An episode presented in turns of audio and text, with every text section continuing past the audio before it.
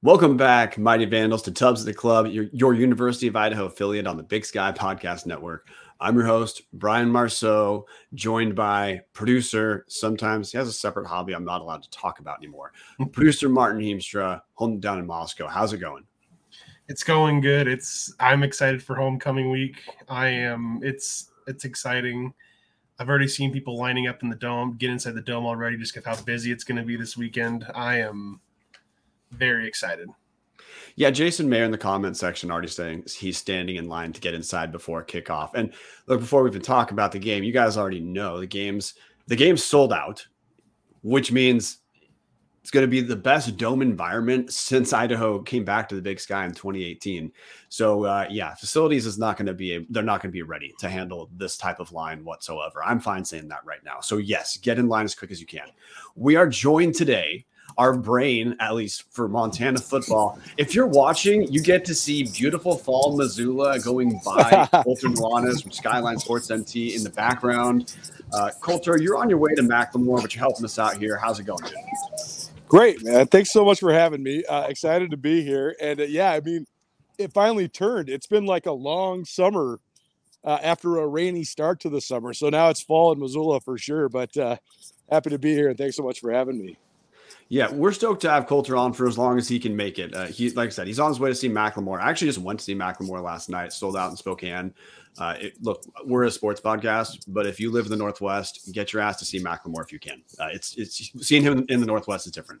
But we're here to talk the Little Brownstein game. Number three, Idaho hosting number it's sixteen, I believe, University of Montana. Both teams at five and one, uh, not exactly equal five and ones, I'm going to say, but look, this is easily the game of the week in, F- in the F C S. So hey, we're uh, Tubs of the Club's brought to you by Snake River Stampede Can- Canadian Whiskey. We're going to talk about, give a quick background on Montana, then, then throw it to Colter to walk us through the ins and outs of this Grizz team. But look, set the stage. twenty twenty-two, Montana goes eight and five overall, finishes four and four in the Big Sky. They make it to the F C S playoffs, go one and one, beat SEMO at home thirty-four twenty-four in the first round, then lose at North Dakota State forty-nine twenty-six in round two. Now, twenty twenty-three, like I said, said those Grizz are five and one right now, four and one versus the F C S. They're two and one in the Big Sky. They hold Big Sky wins over Idaho State, twenty-eight twenty in Missoula. And last week, Montana beat Davis in Davis, thirty-one twenty-three. Their one Big Sky loss was to N A U a few weeks ago, twenty-eight fourteen. But this, this Grizz team does look like they've probably turned a corner since that N A U game. Uh, Bobby Hauck is in stint number two coach in Montana. His first stint was one of the most uh, successful coaching runs in Big Sky Conference history from uh, two thousand three, two thousand nine, amassed an eighty and seventeen overall record, including forty-seven and six in Big Sky play. Made a, had, has seven conference titles in that run. So every single year in in his first stint, Bobby Hauck, Hauck is a conference champion. Also made it to three national championships, finished runner-up in all three of those years, two thousand four, two thousand eight, two thousand nine. He takes a few-year stint at U N L V from twenty ten to twenty fourteen, goes fifteen and forty-nine overall. Did have uh, his highlight was going seven and six in twenty thirteen, made a bowl game that U N L V lost, but otherwise Hauck won two games every single other year at U N L V. Flash forward to stint two at Montana, starts in twenty eighteen. Uh, so... That's five or six seasons, depending on how you count Montana, going kind of two and one in their COVID year. But in stint two, Hauck sitting at forty-one and eighteen overall. Uh, he made his Montana's made the playoffs the last three normal seasons, made it to the second round last year's reference in both uh, twenty nineteen, twenty twenty-one. Montana makes the F C S quarterfinals. So look, that's the Bobby Hauck background, which is just to say he's kind of a Montana institution. He's been, he was great in stint one, and hey, still pretty good in stint two. But Colter, you've been on the shelf. What what is it that stands about out about these Montana Grizzlies? Well, when it comes to Coach Hauck, it's such an interesting deal because the the expectation of excellence has been a part of Montana football for a good thirty years now. And the the person that like perpetuated that the most is Bobby Hauck. He took over a program that had won a national championship two years prior to him taking it over. So, you know, some, the pundits, the naysayers would say he just got the keys to the Cadillac and he kept it rolling. Well, th- th- that's not an easy task. Uh, you know, Montana had won five straight conference championships before Bobby Hauck took over. He still won seven more after that. I mean, that's the Big Sky record, and I don't know that if that's ever going to be touched again, twelve straight conference titles. So, I mean, that, that's a big part of the legacy. Bobby Hauck also had an attitude the first time around where we're the Grizz and you're not, and that's how we're going to treat everybody. And uh, it worked to glorious fashion the first time around. His famous and then somewhat infamous quote when he first got rehired was, "The only difference in the Big Sky Conference since the last time I was here is that Montana's not on top of the league. And other than that, we're going to get Montana back on top of the league, and we're going to roll." And uh, that's been elusive. They have not won the league since Bobby Hauck returned. They, in fact, have not won the league since Bobby Hauck's last season at the helm. And I wonder if sometimes some of that was a, a misestimation on his part. I mean, not to dog on anybody by name, but right now I would say every institution in the Big Sky Conference has a better head coach right now than they did when Bobby Hauck was in the league the first time around, with the exception of probably Weber State and, and maybe Sac State. And that's only because Jay Hill and Troy Taylor, respectively, are the two greatest coaches in those schools' histories. And so the guys taking over for them, you know, have, have a lot to, to step into. Maybe Chris Ball at Northern Arizona. Um, certainly um, Jerome Sowers was good. Uh, regardless, Bobby Hauck's not coaching against John Zamberlin and Steve Mushagian and Jerry Glanville and, and you know, kind of this this this haphazard group of coaches. So that's part of it. And, you know, there, we could get into all of the other details about all of the back end of all of this, but everything in life is all about timing. And Bobby Hauck, when he had the job from two thousand three to two thousand nine, there were so many things that went in his favor, including that so many of the guys that were coming out of the state of Montana at that exact moment, guys that he recruited as walk-ons or partial scholarship guys, were insanely talented and then became N F L players. The the the talent that's Mon- the state of Montana is producing now, still good, but you're not seeing Kroy Biermann and Colin Dow and Lex Hilliard and Chase Reynolds and Mark Marietti. So that, that's a part of the story as well. So that that's all to say that if Montana hadn't had the success that it did for so long, and if they didn't have this guy who elevated the bar like Bobby Hauck did, then round two of Bobby Hauck would not be scrutinized as much as it has been. But when you get the job and you say what you said when you got the job, and then, you know, hashtag R T D, I see that one up on the screen, and you're talking about returning to dominance, you know, and then and then you go out and you, and you, you you've been good, certainly better than most Big Sky pro- programs, but you haven't been what you once were. I mean, that's the entire story of the University of Montana Athletic Department, living in their own shadow. How do they emerge from, how do they embrace the history, embrace the legacy, embrace the tradition, but also live in the modern era? It's been a big challenge for Montana. So that, that's all to say that this Grizz team, living in Missoula, broadcasting from Missoula right now, uh, has been one that many, many, many, many Grizz fans have been apprehensive and, uh, dare I say, uh, doomsday scenario about. But then the whole thing changed, and they won a ranked game on the road last week, and now all of a sudden we got two five and one teams. I mean, you mentioned that maybe not two five and one records that were created equally, but it's still two top fifteen teams in the F C S, and uh it's gonna be interesting because I, I do think that regardless of the flaws of the Grizz, which we'll certainly get into, Bobby Hauck's going to have his team ready to go. Yeah, and look, you you nailed it to me tonally about what happened with Montana beating Davis last week, of suddenly two two back-to-back wins, and to me looking much more like the Grizzlies I expected to see earlier against Davis than like against Idaho State. Um, I, th- I think that at the at least from the Idaho end has turned this game from what, you know, I mean, a lot of Vandals thought this was going to be a walkover early to, okay, look, hey, Montana, Montana's number sixteen-ish. That's a pretty damn good team. Uh, defensively, when Bobby Hauck's teams have, I, I feel like this is not a secret. Correct me if I'm wrong, Colter. Uh, you go to Bobby Hauck press conferences, so you're used to corrections. But uh, even yeah. if they're inaccurate. yeah, yes. Yeah. Yeah. Uh, I listened to the last one, man. Um, Montana likes to get to the quarterback, man. They they definitely want to get pressure on. They're going to want to get pressure on Giovanni McCoy. Who are the guys Idaho fans should be paying attention to on the defensive side of the ball for Montana? It's such a good question because this entire three three five stack defense that Montana runs is predicated on bringing the heat, right? They want to erase your run game, erase it. They, th- their goal is fifty yards rushing or less. And what, what, I, what did Idaho have last year? thirty-four? I, I mean, th- they did that last year to the Vandals. I do think that Idaho's run game is massively improved this year. I actually think that's the whole key to Idaho, which I'm sure we'll get into later on. But they want to erase your run game, and then they want to heat you up. They're going to blitz sixty-five percent of the time. They're going to try to hit the quarterback on every single uh, drop back.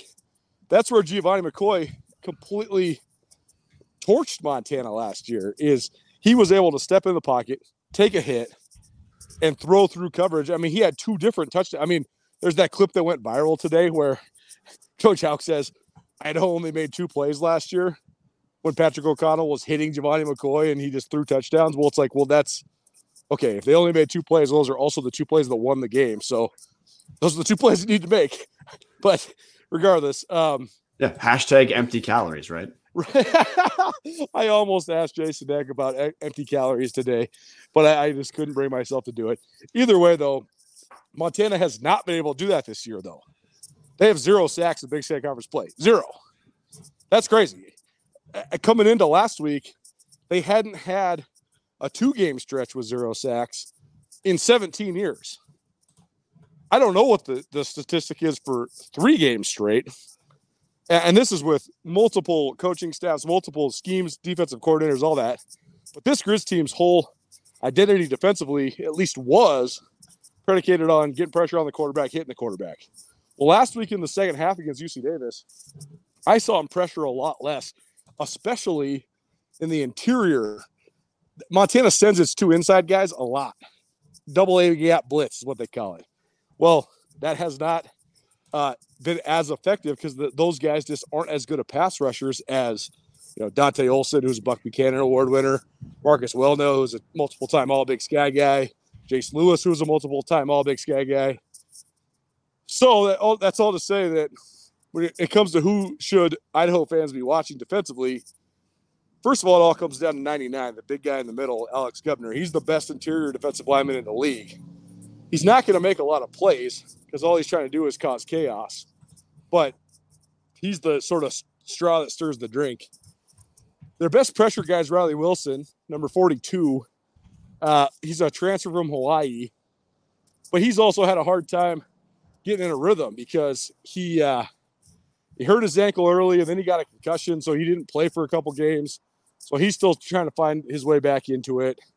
Um, but – if Montana doesn't blitz as much with their inside guys, those inside guys are actually way better at roaming on the middle of the field, tackling in space, all that. So Braxton Hill, who's number thirty-five, uh, he's very good. Of course, number thirty-seven on Montana, that's their legacy number. That's the one you're always going to want to watch no matter what. Levi Janicaro, he's good too. And then on the outside, both their corners, eight, Corbin Walker, twenty-seven, Trevor Gradney. They're both uh, they're both good too. This Grizz, this is, uh, this is what I'm talking about, though, when it talks about, when I'm talking about like the weight of expectations and the, the history of the past. This Grizz defense is very good. If you if you analyze it just through this defense, it's good. It's probably one of the better defenses in the Big Sky. It's not nearly as talented as last year's defense, and it's nowhere close to one of the great defenses in Grizz history. So that's what they always deal with is, you know, comparing and contrasting, but Uh, uh, the Grizz defense, I think, is solid. I do think they'll be able to give at least a little bit of resistance to Idaho's prolific offense. Well, and I guess the the, the area I'm paying attention to as Vandal fan, where I, I'd say it's a Montana strength on Idaho weakness right now, is I think it's not a secret. We'll, we'll talk when we talk about offense. Uh, Idaho's a much more explosive scoring team than Montana thus far. Oh yeah, but Mon- uh, defensively, Montana forces turnovers. And For offensively, sure. um, Idaho in particular through fumbles and also weirdly wide receiver fumbles. Um, Idaho's been giving the ball away a lot more than you'd expect relative to being number three in the nation. What so what in your mind, Colter, makes Montana so effective at, at taking the ball away? Well, such a good question, because Montana, within the scope of this three three five scheme, has played nothing but quarters or man-to-man s- since Bobby Hauck got back. And when they first got back, they didn't have the corners to do that. Then they got some stud corners, including Justin Ford, who, uh, you know, I mean, got into an N F L camp. Yeah, he's a, he's a borderline pro. He's, he's a very good player, transferred from Louisville. So they were, and, and you know, he's a he's an interception machine. He had like nine picks his junior year. So they had the dudes to do it.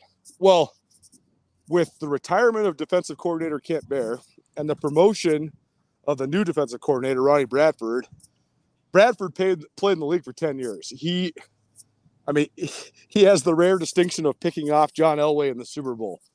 He played for the Atlanta Falcons in that ninety-eight Super Bowl. He picked off John Elway, so he's got that going for him. But, I mean, he he also is a pro-level defensive back who also coached D Bs at U S C, so he has that acumen. Also, their defensive analyst is Tim Hauck, who's widely considered one of the great Grizz players of all time, played in the N F L for thirteen years. He's Bobby Hauck's older brother.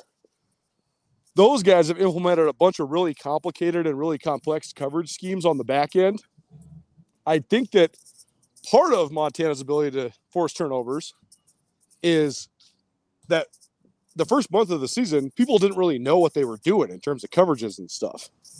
They also, you know, when you play cover two, it's a risk-reward defense. But when you're playing Butler and you're playing Utah Tech and you're playing Ferris State, those guys aren't really going to run by you. That's my biggest key to this game defensively for the Grizz is if they're sitting in cover two, they're sitting in cover three cloud, they're doing all these coverage combo things. That's all fine and dandy. What's their communication like, and how much can Hayden Hatton and Jermaine Jackson and uh, Nuanez Trainor rip that apart? I mean, Hayden Hatton is like the quintessential receiver to rip apart a zone defense because he's so big, he runs such great routes, he can box you out, all that sort of stuff. So, um, I, I think that that could be an advantage. Or though, if if you confuse the quarterback, now all of a sudden you can bait him into it.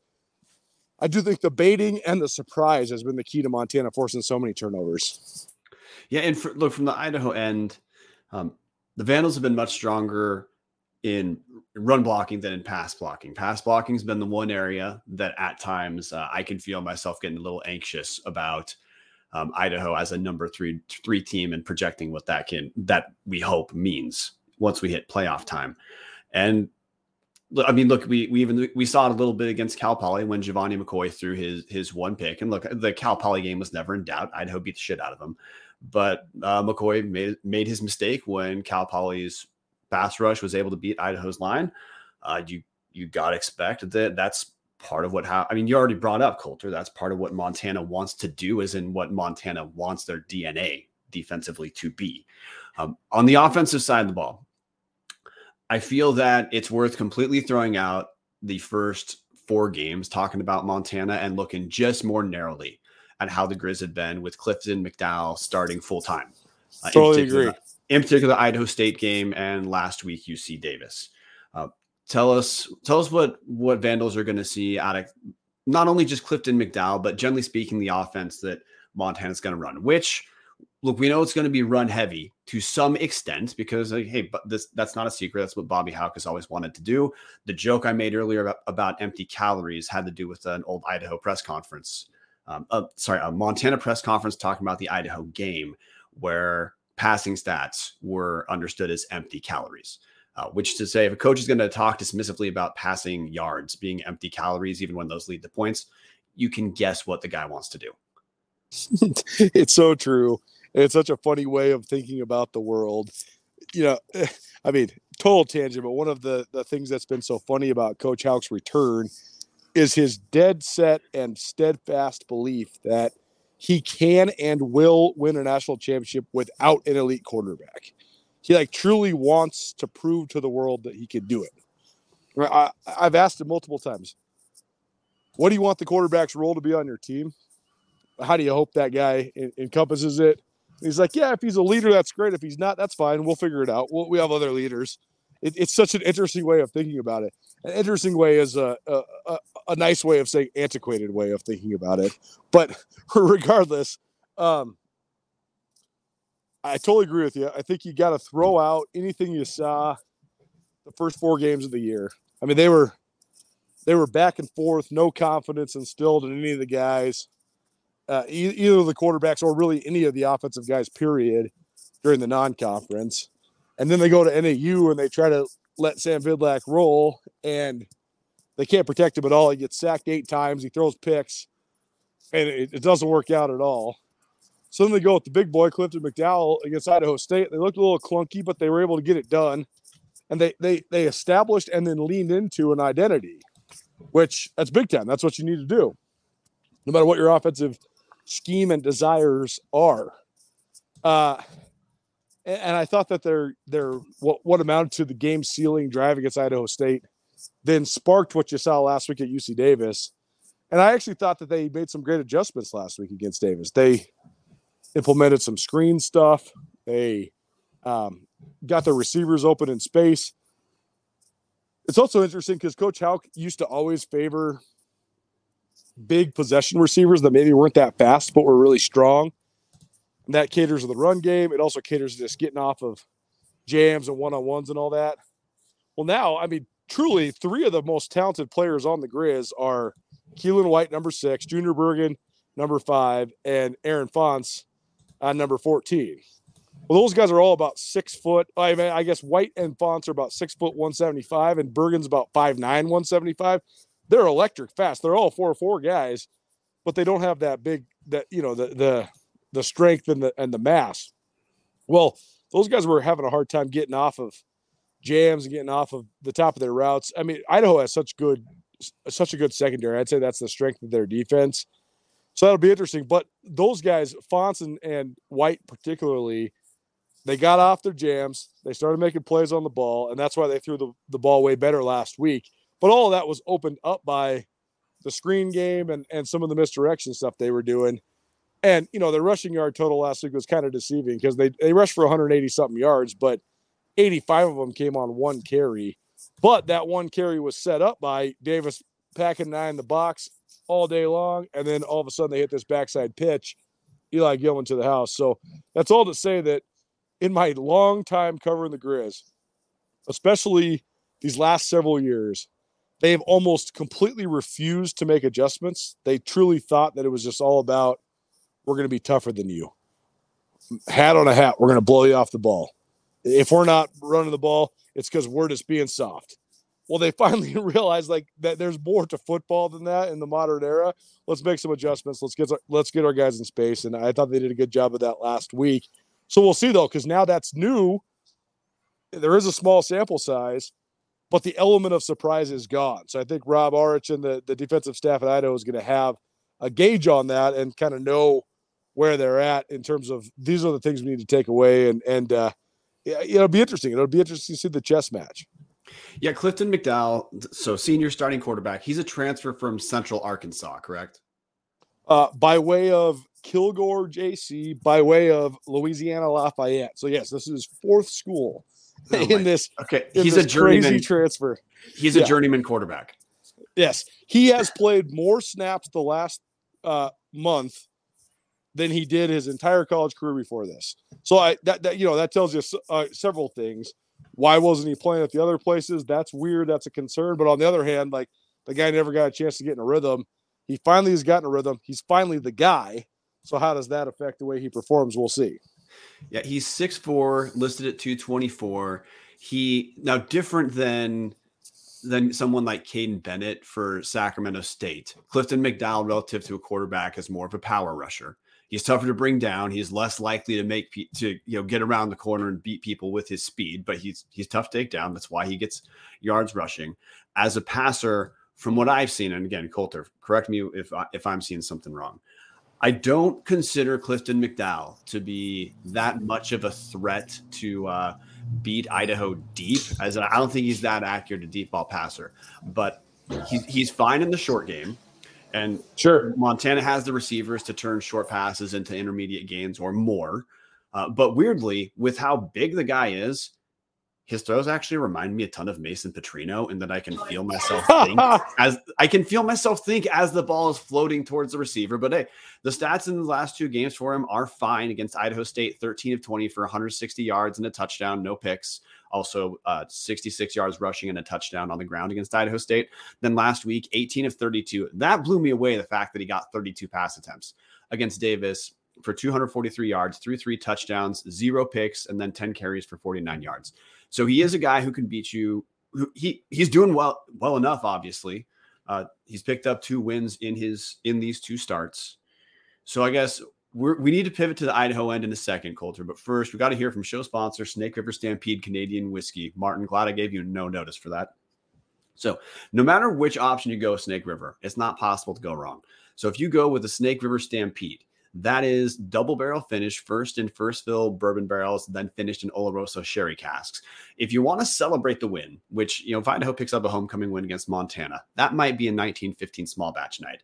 The small batch from Snake River, it's aged an additional two years, and its double double barrel finish is first fill bourbon and then ex-Canadian rye casks. Either one is one of the best buys you can get in Idaho State liquor store. So if you haven't given Snake River Stampede a shot, do it this week. So, Colter, the Idaho end, what do you think Jason Eck is going to be trying to pick, to focus on for, for Idaho this year? If they're going to, or this weekend, if they're going to, in front of that sold out Kibbie Dome, come away with Idaho's fourth quality win on their playoff resume? It's a great question. First of all, look at you. You're like a radio pro. That was a, that was a great live read. I'm, I'm proud of you guys. You guys got sponsors. You're doing it up for the people. I love let's, it. Let's let's just say I've spent a lot of time researching Snake River Stampede. It is very easy to endorse products that you very much like. I love that. Uh, by the way, I'm finally to the uh, the press box, which is at the corner of uh, the University of Montana campus. So that's where the uh, the concert is tonight. And so let's give them a free endorsement. If you're ever if you're an Idaho fan ever in uh, Missoula, it's a great place to get some food, maybe a beer before the game. They're one of my good clients, so I'm saying what's up. Uh, I have a Modelo in front of me because I am not a uh, whiskey aficionado.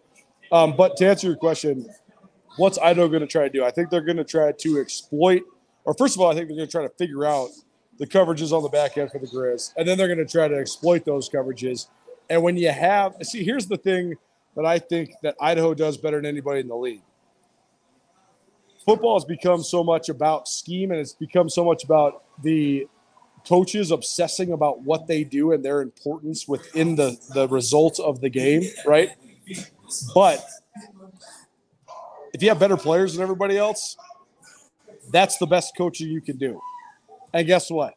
Idaho has four of the best offensive players in the conference. And when you put them all together, and that makes it the best offensive unit. And I had actually said they have five of the best offensive players in the conference. And if you throw Nick Romano in there, they are probably six of the top, what, twenty-five? I don't know.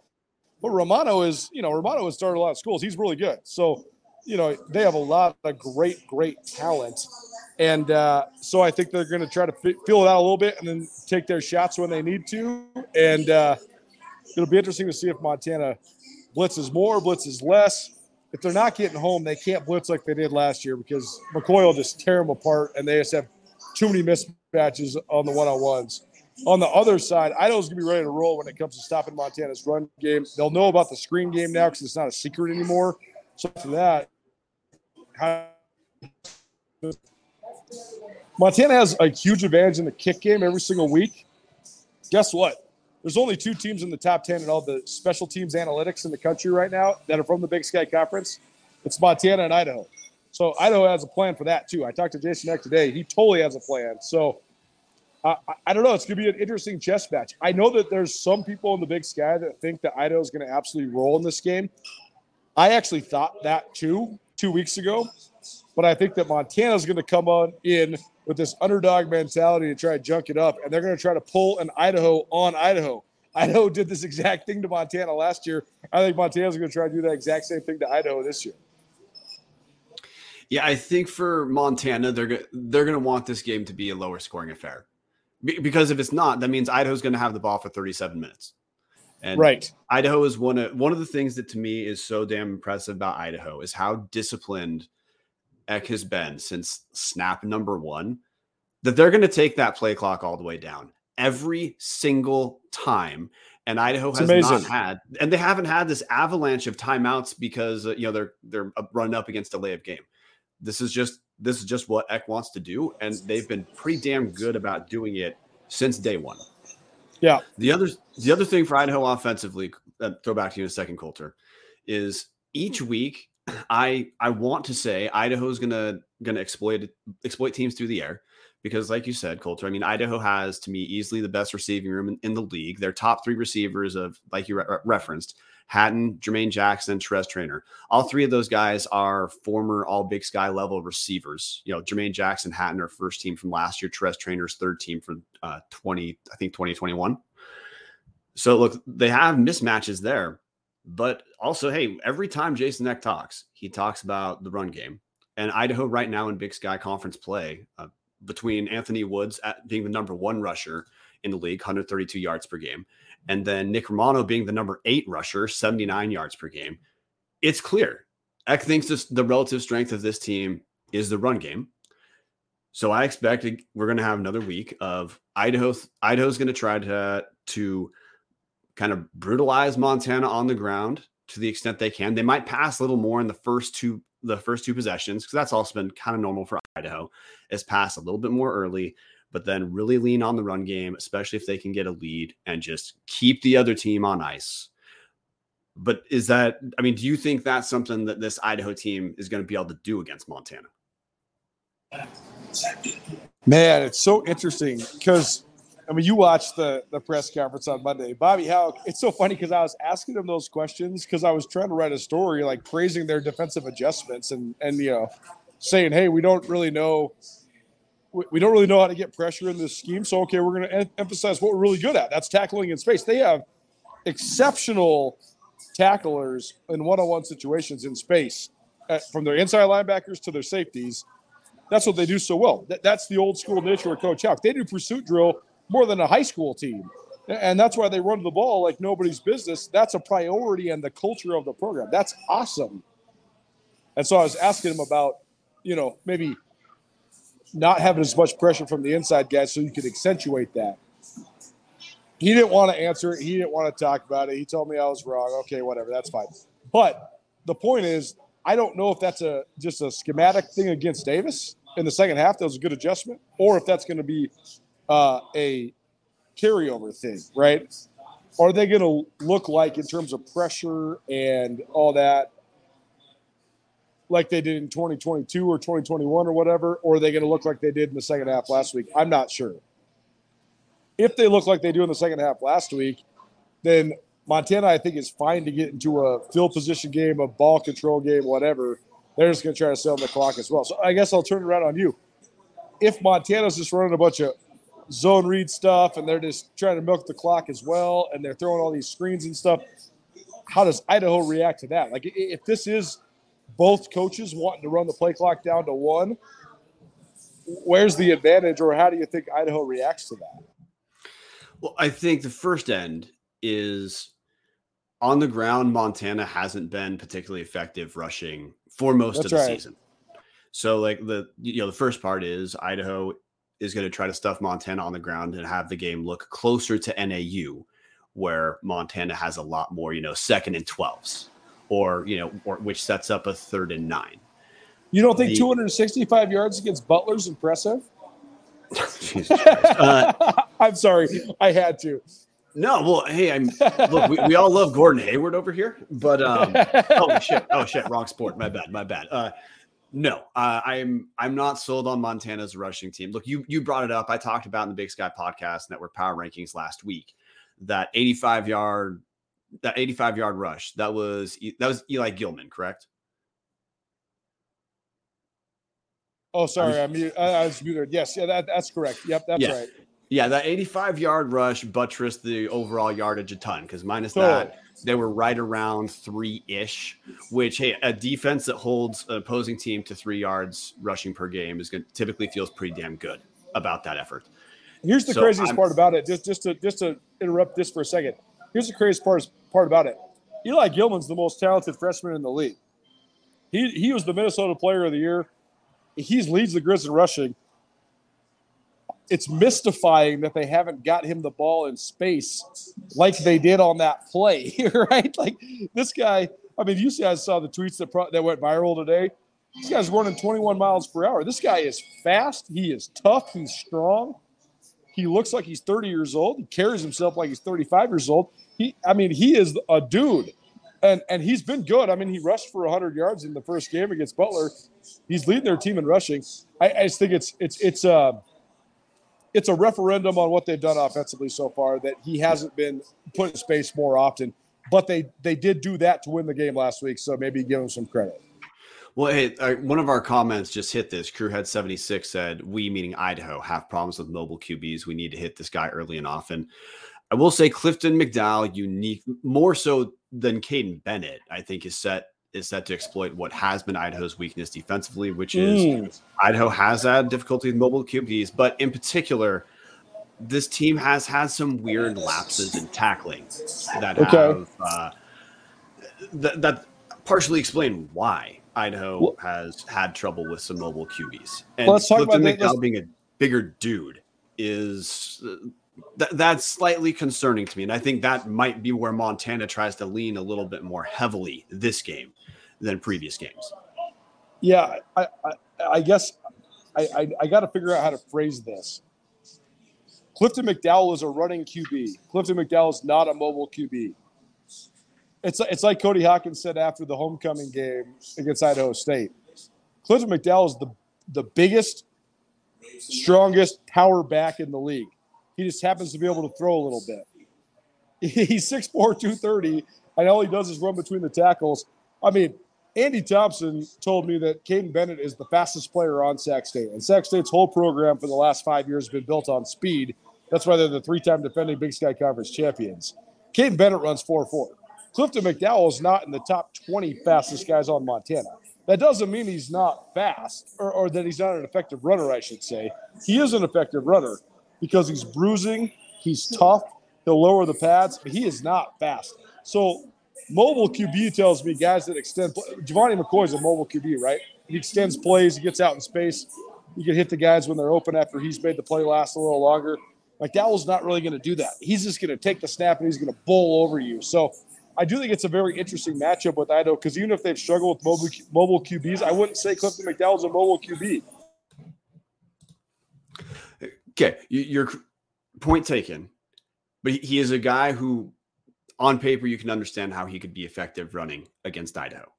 Um, and this is just another variable for Idaho defensively is at the particularly at the linebacker spot, there is there's a ton of youth that takes meaningful snaps for the Vandals. I mean, if you look at look at the two deep for Idaho Idaho's linebackers, we start true freshman Dylan Lane outside of the, I believe he, Dylan Lane shifted to the middle last week because Trey Thomas moved from middle to the to the outside. But we also have Jackson Eck is he plays a lot in the middle. He's a true freshman. And then another guy who plays a lot outside, X-Ray Alexander, he's a true freshman as well. So that crew, I mean, I, I feel like you can see that crew getting better as they play more and more. Uh, but that, I think there have been times where part of why Idaho's looked like they've struggled tack, tackling is you could probably just explain a little bit more way, explain it away a little bit more as, hey, a lot of these are freshmen who are in bigger spots than probably the team thought they would be. They're doing fine. But I mean, Colter, how many how many uh, teams that you've covered for Montana or just in the Big Sky are ta- are thinking this deep into the season that they're going to be hosting a playoff game, and the majority of their linebacking core are true freshmen or redshirt freshmen? It's an interesting question. I would like turn it back around and say, what team right now in the Big Sky has an elite defense? I'd want to say Montana State, like statistically, but I also don't think they've truly been tested out. Montana, they Ma- were tested against South Dakota State, but outside Ma- of that one game. Montana State has the best defensive line in the conference, period, for sure, because they, they rotate numbers. They play this this awesome scheme where they all play off of each other. I think Sebastian Valdez is one of the best pro prospects in the league. Their back end is good. They have five corners that are all solid, and then two really good safeties who are both all league caliber players, and their linebackers are, are good. They're not they're not exceptional, but they're good. But how good Weber has been on defense, how good Montana has been on defense, how good several of the other power programs, like the league, it, it's always a pendulum. It swings back and forth, right? Copycat. What are we doing? Who's going to win it? Eastern set the tone for a little while. Then it went all the way to the other side. Okay, here's North Dakota State. We got to be like North Dakota State. Now it's back to being an offensive league. I guess the point is that Jason Eck has a profound understanding that if you win forty-two to twenty-eight every week, you win. And that's why the Jason Eck's yeah. a great coach. Yeah, and look, and I want to see hit this in the comment section. Mike Colton, we saw Trey at Will slash Rover Saturday, and Eck and Alexander played Mike. Rob has seen enough mobile Q Bs. I can imagine they won't, uh, they won't get beat beat this week. I'll be, they'll be ready. Which is to say, part of why, part of what Mike's saying without saying is part of why Idaho has also looked like they struggled with running Q Bs. Well, part of that's the Eastern game where it wasn't clear that Kiko Kiko Vesperis was not going to play. And then what Idaho had been prepping for the entire week was obviously not what we actually saw that Saturday. And I think if, if you subtract the first two and a half quarters of that Eastern game, Idaho doesn't look quite as weak against against running quarterbacks, or at least, you know, Big Sky level running quarterbacks. I'm not going to really hold the U C U C Berkeley game against Idaho too much, where they're competitive anyway. But uh, look, we're, Colter, we're hitting the point where we have we need to go over score predictions. For your own sake, I don't remember if you like if you do score predictions or not. I mean, sort of. I don't know. I guess that you guys can do them, and I'll tell you if you're if I think you're on it or not. Okay, and I'll give I'll give Martin a few seconds to think about his score prediction while we uh, hear from Hughes River Expedition, show sponsor of uh, sponsor of Around the Bar. They've been sponsoring the show forever. And look, here's the gist of it with Hughes River. If you at all want to see rapids, you want to see nature in the Northwest, you want to go on a multi-day trip down the Middle Fork of the Salmon, the main Salmon River of No Return, or the Salmon River Canyons, you need to get a hold of Colin. The trips for Hughes River Expeditions, they're all-inclusive. So it doesn't matter if you're a large group doing some sort of like corporate-ish style retreat, or if you're just a family who wants to have a kick-ass trip that you're going to talk about for the rest of your life. Get a hold of Colin. Call him at eight hundred, two six two, one eight eight two or check him out at hughes river dot com. Martin, score prediction, dude. Uh... I kind of back and forth on some scores. I, for right now, I think I'm going to go Idaho thirty-five, Montana twenty. I am feel, man, you you may have stolen what I want to do. I'm going to go Idaho. I think it might. There's a chance it's a little bit lower scoring affair though, just because both both teams are going to want to sit on the ball a little bit. I'm going to go thirty-one twenty-one, Idaho. Okay, and just I, for just for just to make sure Dallas gets his take in, he had Idaho at he had it as Idaho thirty-five seventeen. I have a question: is sports gambling legal in Idaho? I don't yeah. think so, but mm, I, okay. I I'm not entirely sure. I, I was just wondering because it is in Montana, but the Montana lines are always really skewed. Like when it comes to the, the Cats and the Grizz, because the book tries to juice them based on what the public's going to do, right? Like more people are going to bet for the Grizz and the Cats or against the Grizz and the Cats, depending on the emotion of the situation, whatever. Real quick, our crack research team, Taylor Cash, uh, I placing a bet at an Idaho institution is not legal.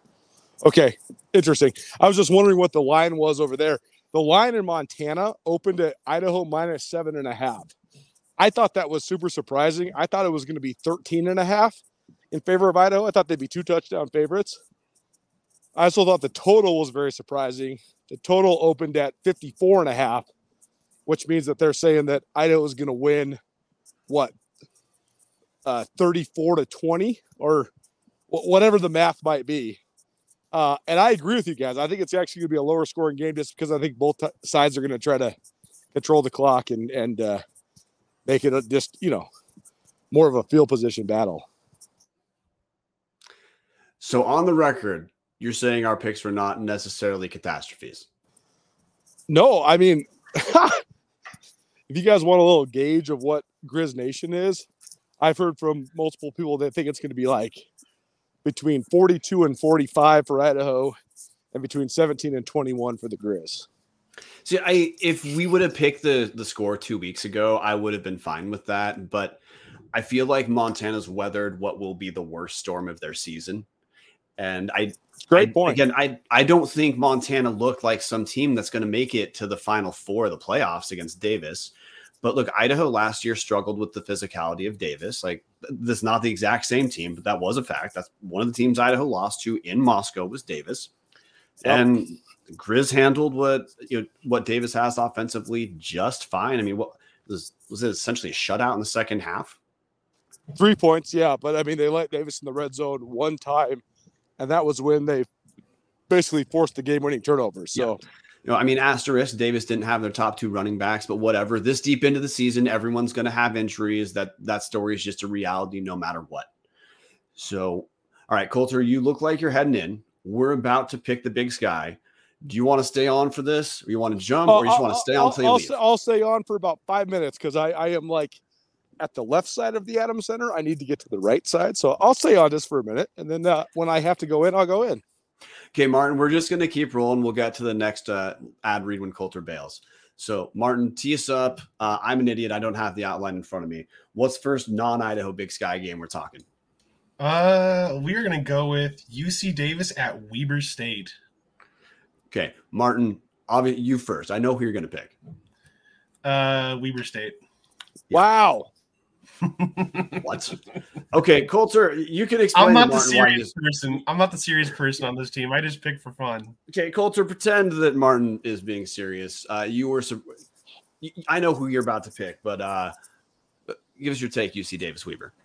I mean, I think we- Weber has fallen off a cliff. We- Weber was the the. I, I watched Weber in Ogden against Montana State, and Montana State's really good. Weber is non-existent. They're they're irrelevant. I mean, I, I think that, like, the bottom tier of the Big Sky is Cal Poly and Northern Colorado all alone.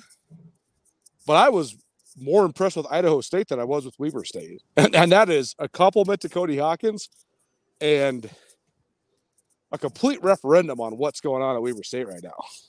No, Weber's reeling, including, hey, you talk about the forty to zero loss at home against Montana State, then needing a late pick six to beat Northern Colorado. I mean, how then, many points have they scored in conference play? They got shut out by the Cats.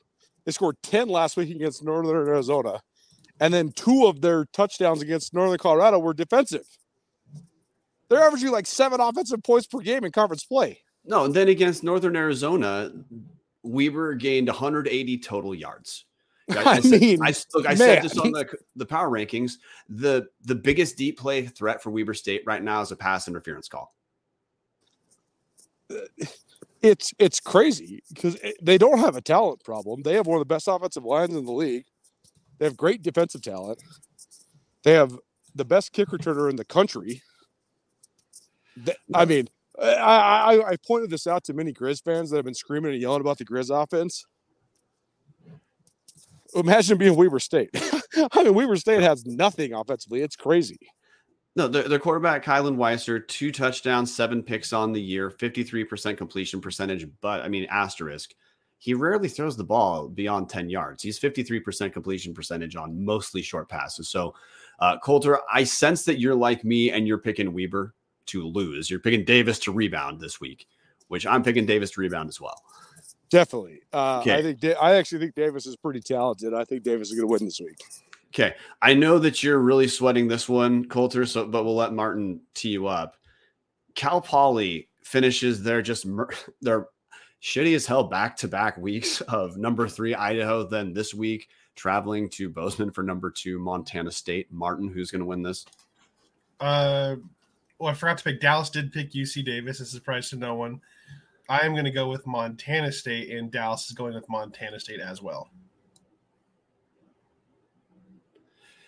Yeah, I Colter, I'm, I'm, I obviously we're both going Montana State. Forgive me for picking for you. What would be even the intrigue in your mind of watching this game? Uh, if if Cal Poly can cover, they're forty-one and a half point dogs. that's that's an insane number, uh, and and the total is sixty-six and a half. So you're talking that if Montana State won fifty-six to ten, they would barely cover and they wouldn't hit the total. That is absolutely nuts when you're talking about sports gambling. To me, the only intrigue is, is, um, is Bo Kelly going to continue to start for Cal Poly? Sam Heward yeah. went down with a concussion against Portland State a couple weeks ago, but against non-N A I A schools, Sam Heward hasn't exactly been lighting the world on fire. No, so. uh, Paul, Paul Wolf told me today, I interviewed Paul Wolf today. I mean, anybody, I don't know if you have anybody in your audience who wants to hear Paul Wolf on my podcast tomorrow, but our E S P N radio show, he'll be on there. And uh, you can find it on Nuanez Now podcast. Uh, but he told me that Sam Heward is, is, is expected to be back. Okay. So there you go. Uh, a game that I, I'm actually intrigued with, Martin, Eastern Washington at Idaho State. Patrick, you're not going to like this, but I am picking Idaho State, and Dallas is went with Eastern. Okay, Colter, you have seen at least one full Idaho State game. I've seen a, I've seen a bit of Idaho State. I think they're for sure. Everyone should at least watch them play for a quarter. Yeah, but uh, okay, Eastern to Idaho State, Colter. Uh, first of all, Idaho State has a better quarterback than Montana or Weber State. That's crazy, um, but uh, I'm still saying Eastern Washington. Yeah, I'm saying Eastern one. I'm no, I don't have news on Kikoa Vesperis playing, but it's more that I don't think I don't think Idaho State defensively has the talent yet uh, to slow down a team like Eastern. Um, I I do think again Idaho State's fun to watch. It's kind of weird if Hunter Hayes plays. He didn't play last week. He didn't play against Montana, but Hunter Hayes is the only running threat for Idaho State. He can still pass, but when he when he rotates in, he typically rushes. Jordan Cook's kind of fun to watch because the dude has a he has a cannon, but he's he's still learning. Um, and Cody Hawkins, hey, it's year one of his rebuild, so I'm I'm going Eastern Washington too. Okay, this is going to be the one that's toughest for me because N A U is the single team I've been worst at picking this year. Martin, Portland, top five Portland State. Have to bring that up. Top five Portland State at Northern Arizona. I I'm going to go N A U, and so is Dallas. And Colter has vanished. So we don't know if he's coming back or not, but we don't know if he's coming back, but hey, he's on his way to his concert. I'm going to pretend that he is not. I should pretend that he was offended at the uh, top five reference, but uh, look, I'm going to go with Northern Arizona because I think Northern Arizona, if you look at only conference stats and ignore those first two, ga- two games and two quarters, N A U played in the out of conference. Uh, N A U's been a, It's been a different story. I mean, the main one defensively is that Northern Arizona, they've only allowed eighteen points a game in Big Sky play. And look, offensively, they're still kind of – they're they're okay. They're mid-level to conference, scoring twenty-eight points a game, but only allowing eighteen. Now, part of that's buttressed off of playing Weber State, which right now absolutely pads any of your any of your stats. There's Dallas Hammer. Brian, you made the top five joke, and he immediately left. But I think N A U's got some life. They're a little tougher defensively than you'd guess. They're clicking better offensively with Adam DeMonte.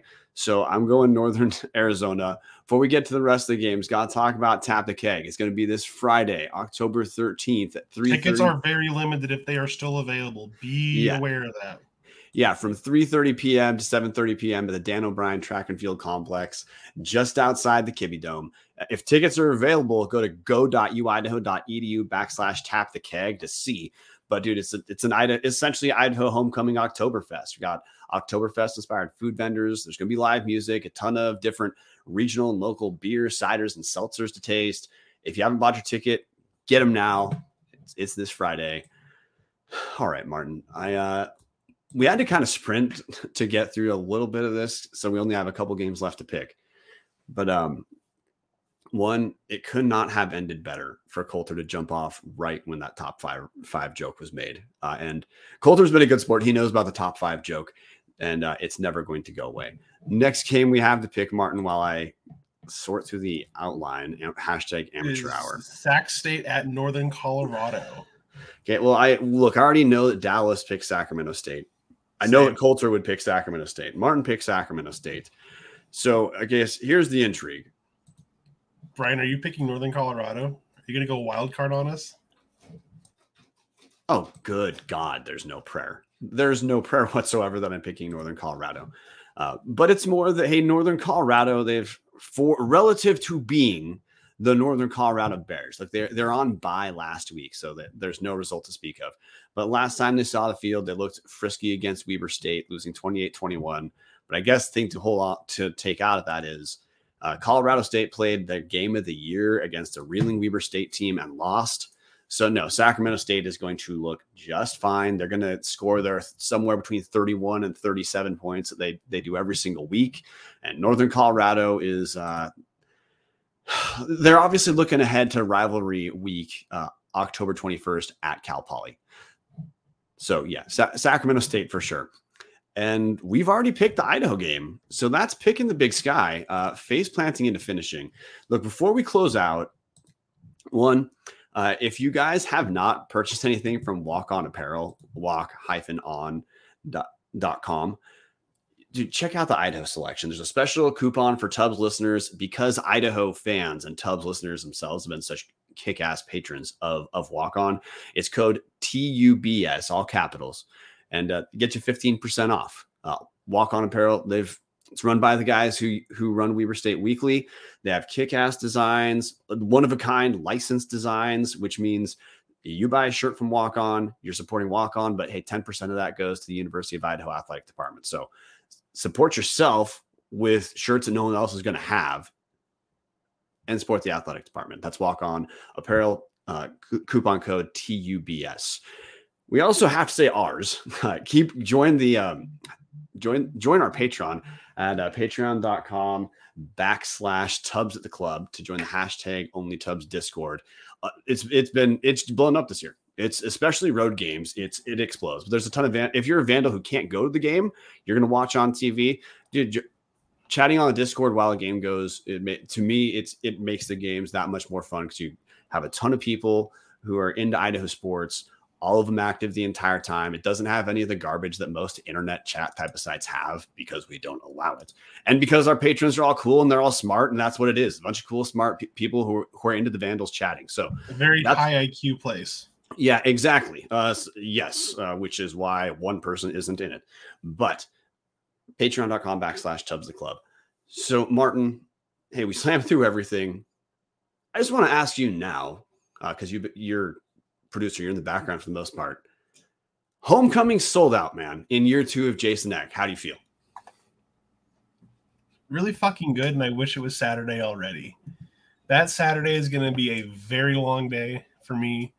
I know I'll be in the alumni band wearing some obnoxious yellow shirt, so I am... I'm just excited. I wish it wasn't at seven thirty p.m., but hey, if that's what it takes to be on national T V, I am not going to complain about it. I'm just, I, I can't stop repeating myself, but yeah, it's the excitement's immeasurable. So I want to do one last thing that I have not done yet. I want to turn the last couple minutes into the Northern Colorado of podcast episodes. We've been terrible about hitting the comment thread. So I'm going to do a deep dive into comment thread, guys. I'm blindly scrolling back to when we stopped paying attention and, uh, hey, picking the game. Uh, most of our listeners are picking Idaho, but uh, shockingly, we have we have Ron Ron Lowney talking about putting seventy-seven on on Cal Poly. Nate Mink says that uh, Montana State is going to. I don't even know how Montana State what what Nate Mink is saying here. So we're relatively two touchdowns better than Montana last season. Okay, we're moving on. Nate, I love you. I missed this in the thread. That's why I have no idea what I'm talking about. Hashtag Northern Colorado episodes. Captain fifty-eight, second string Cats over Cal Poly, forty-five to six. Taylor Cash, Mustang Minute. Yeah, that's what you got. Patty Fricks, I think Eastern beats Idaho State by a few scores. Eastern matches up too well for this to be close. Crewhead seventy-six, if you weren't at the B J C game, that means Boise State, in two thousand six, the Colorado State game in two thousand nine, or some of the older games when we were good, you have no idea how loud the dome will be on Saturday night. Thank you. Thank you, Crewhead seventy-six. Yes, that's – dude, the it's the acoustics of the dome plus a bunch of screaming vandals, especially for winning. Yeah, dude, it's going to be a kick-ass environment. Jason Mayer picks Eastern to beat Idaho State forty-two to seventeen. Nick Stutzman picks Idaho State. Tom Kendall, Eastern, twenty-eight, Idaho State, twenty-one. Blindly scrolling forward to get towards the end, Martin. Uh, Patty Fricks, talking about Portland State. This is another that Portland State is tingling for me, meaning he's uh, feels okay about Portland State at uh, and N A U. Jason Mayer, Portland State with a stunner, t- with a stunner, top five, four, P S U forty-two, N A U thirty-five. Blindly scrolling down a little bit more. Bart Holt, I have an extra Idaho Montana ticket. We'll make a good deal. Missing a D there. Okay, hey, get a hold of Bart Holt if you need a Montana ticket. Hey, one last thing. Uh, friend of the pod, Kevin Marshall from uh, F C S Nation Radio. He's going to be in in Idaho to in Mo- Moscow to cover the game. He needs an assist because hotels are like nine hundred dollars for two nights. So if there's anyone who's interested in whose game to host, uh, to host Kevin for a night or two in Moscow so that Idaho can get some more favorable coverage. By the way, he also wants to write an article, publish it on his website in support, uh, talking about the Corner Club and especially what homecoming weekends mean to a place like the Corner Club. So supporting the Corner Club, uh, get a hold of Tubbs the Club, either on Twitter at Tubbs the Club or email Tubbs the Club at gmail dot com. We'll forward you to Kevin. But uh, if you can give Kevin an assist, you're giving Tubbs the Club an assist. I'm done blindly reading through the comments section, Martin. Forgive me. So uh, I'm stoked as hell for homecoming. If you're not stoked as hell from homecoming, I don't know what in God's name is wrong with you. Crazy that we're not even through year two, and this is what a big deal homecoming is. Two top twenty-five teams. Idaho's playing for playoff position at this point. Kevin Reinauer saying the Discord is a kick in the ass. Thank you, Kevin. That's damn right. It doesn't get much better than this right now, guys. Enjoy it while it's here. We're more than halfway through football season, which means we're closing in on playoffs, but Idaho's got to pick up those wins beforehand. I'm going to let Martin play us out with whatever in God's name he picks. Thanks for joining us. fifty-three live listeners right now. Had more earlier. Go Vandals. Go Vandals. I'll see you all online tomorrow.